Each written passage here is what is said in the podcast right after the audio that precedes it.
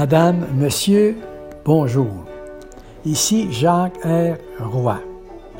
Aujourd'hui, j'aimerais qu'on se parle d'un dossier, d'une cause qui a été plaidée en Cour suprême des États-Unis au cours du mois d'avril 2021. Il s'agissait d'une jeune fille, d'une adolescente de 14 ans, qui se présentait devant les juges de la Cour suprême en alléguant, ou ses parents avec elle, alléguaient que le droit de parole, la liberté d'expression de cette adolescente de 14 ans avait été violée, n'avait pas été respectée par les autorités scolaires. La liberté d'expression, c'est c'est ce qui résulte du premier amendement de la Constitution des États-Unis. Cette Constitution des États-Unis a été acceptée en 1789. 1789, c'est la même année que la Révolution française. cette Constitution des États-Unis s'applique depuis 1789. Mais il faut dire dès maintenant que dès 1791, les États-Unis ont adopté dix amendements à cette Constitution, hein, qui réunissait à ce moment-là quelques 13, 13 États. Puis ces dix amendements-là, collectivement, forment ce qu'on a appelé la Déclaration des droits des États-Unis. C'est fort possible, c'est fort possible que vous ayez entendu parler du deuxième amendement quand on réfère aux États-Unis ou à ses citoyens. Le deuxième amendement, c'est le droit permettant de porter des armes. Le droit de porter et de détenir des armes. Possible également que vous ayez entendu parler déjà, en référant à des situations des États-Unis, au cinquième amendement. Le cinquième amendement, c'est celui qui permet à une personne devant un tribunal de refuser de répondre, de, refuser de s'auto-incriminer. Vous allez entendre parfois, il a utiliser le, fifth, fifth, le cinquième amendement, qu'on va entendre des gens dire que telle personne s'est prévalue du cinquième, a invoqué le, euh, fifth. Aujourd'hui, cependant, on va parler du premier amendement, traitant de la liberté d'expression qui, aux États-Unis, se distingue des autres démocraties comme une vision absolutiste de la liberté d'expression, quasi extrême. On pense aux propos de Donald Trump le 6 janvier, jour où des milliers de ses partisans ont pris le Capitole d'assaut, et aussi à ses propos pour la contestation répétée des résultats d'élections présidentielles tenues le 13 novembre.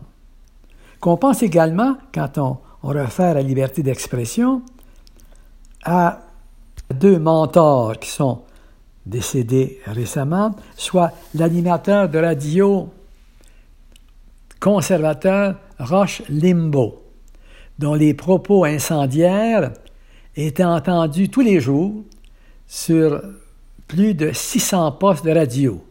Et aussi qu'on pense, en parlant de liberté d'expression, aux manias des journaux à sensation, des journaux de la pornographie. On pense à Larry Flint.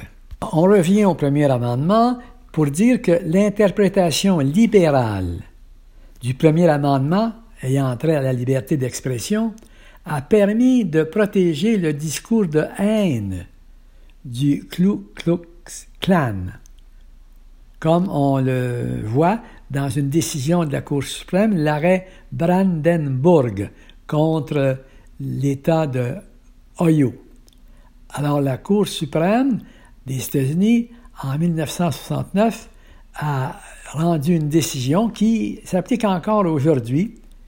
Cette décision spécifie que des propos injurieux et provocateurs, comme dans ce cas-ci, c'était propos proférés par un leader du Ku Klux Klan, incitant à commettre des actions illégales contre des Noirs, ces propos-là sont protégés par le premier amendement si les propos proférés par ce leader du Ku Klux Klan ne sont pas de nature à inciter de commettre des actions illégales dans un avenir rapproché et ne sont pas de nature à créer une perturbation dans les services. Cependant, malgré une vénération quasi religieuse du premier amendement, la question de la liberté d'expression fait parfois polémique au sein même des États-Unis, notamment dans cette période où on assiste à une montée du populisme et à la polarisation politique et à des discours provocateurs et extrémistes sur les réseaux sociaux. Ce qui a amené un juge de la Cour suprême des États-Unis, la juge Elena Kagan, nommée en 2010 par Barack Obama à la Cour suprême des États-Unis, à dire que la liberté d'expression est devenue une arme politique.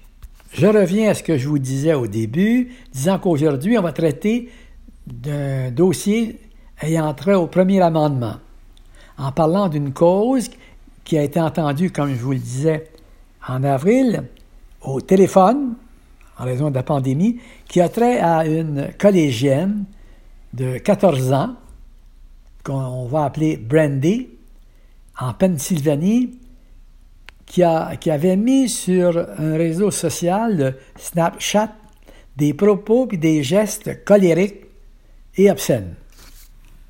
Ces, ces faits et ces paroles qui euh, ont fait débuter ce dossier sont survenus à la suite d'une décision des autorités scolaires refusant à Brandy un poste de cheerleader à un niveau supérieur. Brandy espérait, comme cheerleader, qui euh, officiait aux jeux de football, de baseball, puis de matchs de lutte de son école, elle espérait monter du niveau junior pour devenir cheerleader au niveau supérieur. Cependant, au terme de l'année scolaire 2016-2017, on a signifié à Brandy, qu'elle ne pouvait faire le saut et qu'elle devait demeurer au niveau junior alors qu'une nouvelle jeune fille de un an plus jeune que Brandy était acceptée comme cheerleader à ce niveau supérieur. Alors, la fin de semaine qui a suivi cette mauvaise nouvelle pour Brandy, elle et un de ses amis se sont rencontrés dans un dépanneur du centre-ville, où souvent les étudiants de son école se retrouvaient. C'est alors qu'avec son téléphone cellulaire, Brandy et son ami ont fait un autoportrait d'eux-mêmes avec leur doigt du milieu levé, ce qu'on appelle familièrement un doigt d'honneur, avec un sous-texte en disant FUCK, hein, de, de, school, FUCK de softball, FUCK de cheerleaders, FUCK everything.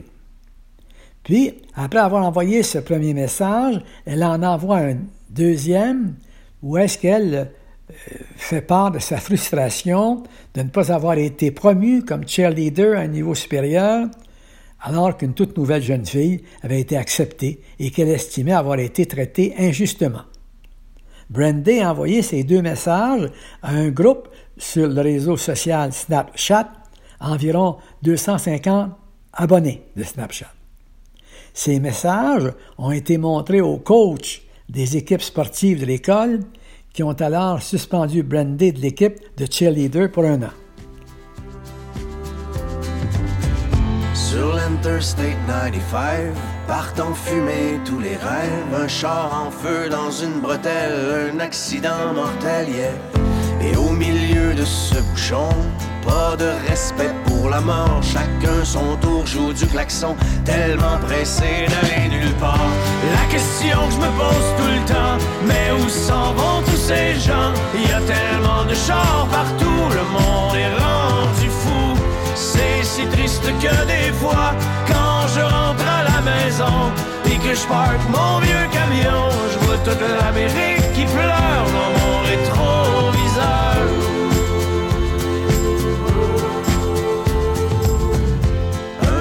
stop d'autoroute, pogné pour manger de la chenoute. C'est vrai que dans la soupe du jour, y a plus tellement d'amour, yeah. On a tué la chaleur humaine, avec le service à la chaîne.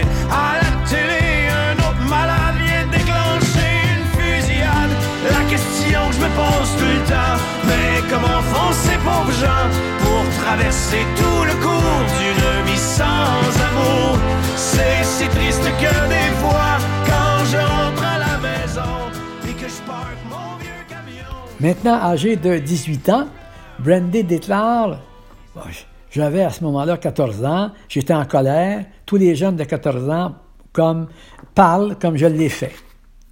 Les parents de Brandy ne savaient rien des messages envoyés sur Snapchat, jusqu'à ce que Brandy soit suspendu et ses parents, à ce moment-là, au lieu de la punir, décidèrent de loger une plainte devant un tribunal fédéral alléguant que cette suspension violait le droit de Brandy à sa liberté d'expression. Les autorités, scolaires, avaient vu le message de Brandy et l'ont suspendu de l'équipe de, de cheerleading, comme je vous l'ai dit. Alors, à nouveau, les parents alléguaient que leur fille avait été punie inconstitutionnellement pour des propos prononcés en dehors de l'école et que ces propos ne représentaient, ne représentaient aucun risque de perturbation pour l'école, comme on l'avait décidé euh, à la Cour suprême dans la cause du Ku Klux Klan. Le tribunal donna raison à Brandy et ordonna qu'elle puisse continuer à faire partie de l'équipe de cheerleading. Mais les autorités scolaires ont décidé de continuer le combat et de loger des appels et des appels jusqu'à la Cour suprême qui a entendu la cause fin avril, comme je vous le mentionnais, et leur décision pourrait survenir d'ici la rentrée scolaire en septembre. Ce sera extrêmement intéressant de connaître cette décision des neuf juges de la Cour suprême, compte tenu, précisément que le président Donald Trump avait nommé trois nouveaux juges conservateurs à cette Cour-ci. Disons quelques mots des causes entendues en Cour suprême dans les années précédentes, notamment en 1943.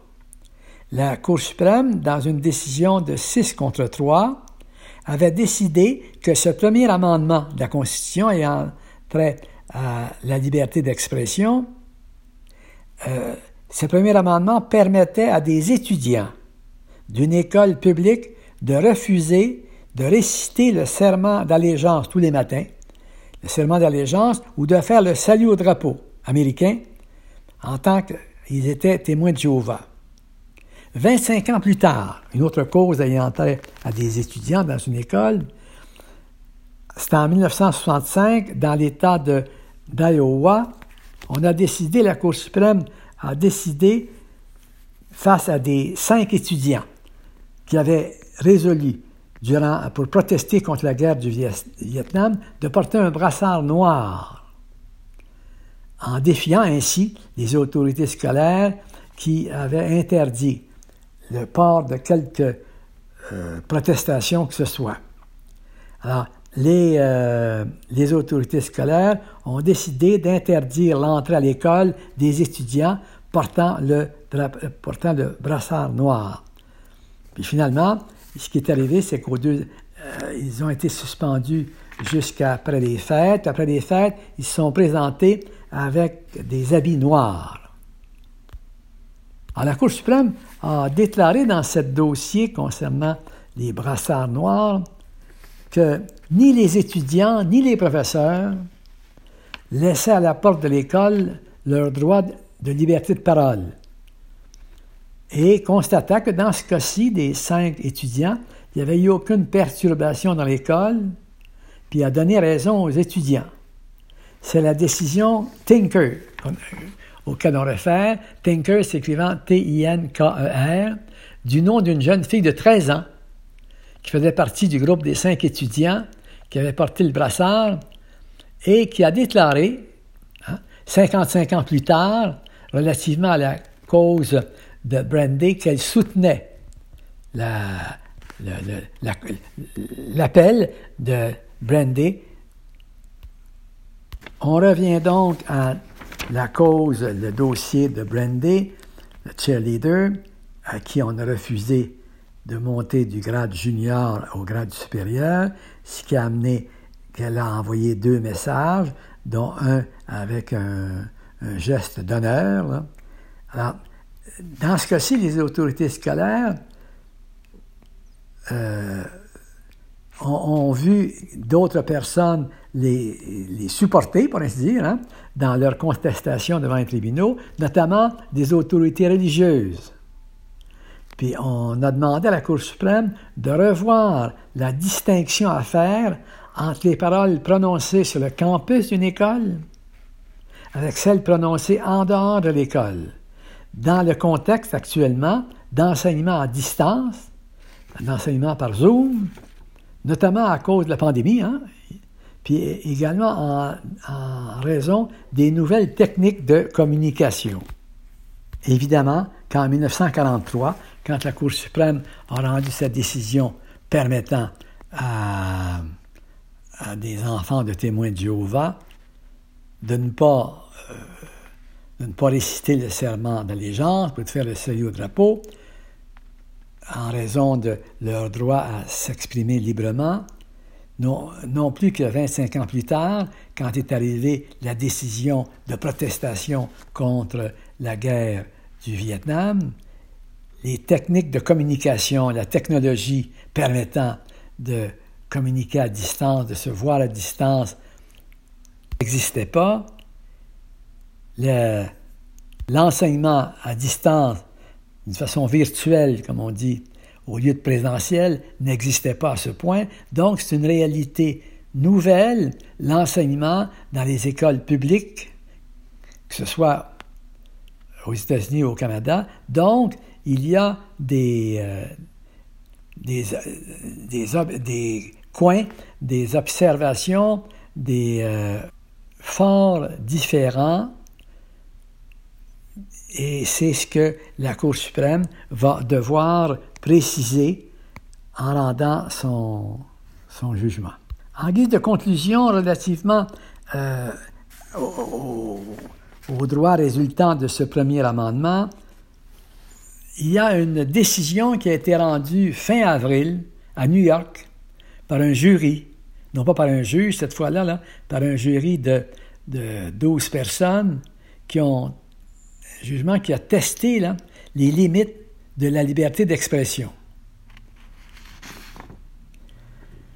On, sait hein, que cette liberté d'expression est protégée par le premier amendement de la Constitution américaine, mais on a décidé dans cette cause-là, elle ne permet pas d'appeler impunément à tuer les élus américains sur les plateaux, sur les réseaux sociaux. Dans, dans, dans ce cause-là, après une semaine d'audience et seulement trois heures de délibération, le jury à New York a trouvé coupable un homme de 37 ans qui était un employé travaillant dans des tribunaux qui était fils d'un juge retraité, l'a trouvé coupable de menaces de tuer les élus du Congrès, dont les leaders démocrates, euh, Nancy Pelosi, Chuck Schumer, puis la jeune Alexandria Ocasio-Cortez. L'accusé avait notamment invité sur Facebook le 6 décembre 2020 euh, avait incité Donald Trump à organiser une exécution publique de ces trois personnes pour descendre ces communistes. Puis il y avait également, c'est ce qu'on a présenté lors du procès, une autre vidéo concernant le même accusé qui, le 8 janvier, disait qu'il fallait tuer les sénateurs et revenir cette fois au Capitole avec des armes. Puis il fallait faire ça le jour de l'investiture euh, du nouveau gouvernement, puis leur mettre des balles dans la tête. Il doit connaître incessamment sa sentence, qui est, possible, qui est passible de, de 10 ans d'emprisonnement pour un tel crime. Évidemment, qu'au Canada, il existe également une liberté de parole, mais elle n'est pas aussi absolutiste que celle la liberté de parole, la liberté d'expression qui existe aux États-Unis.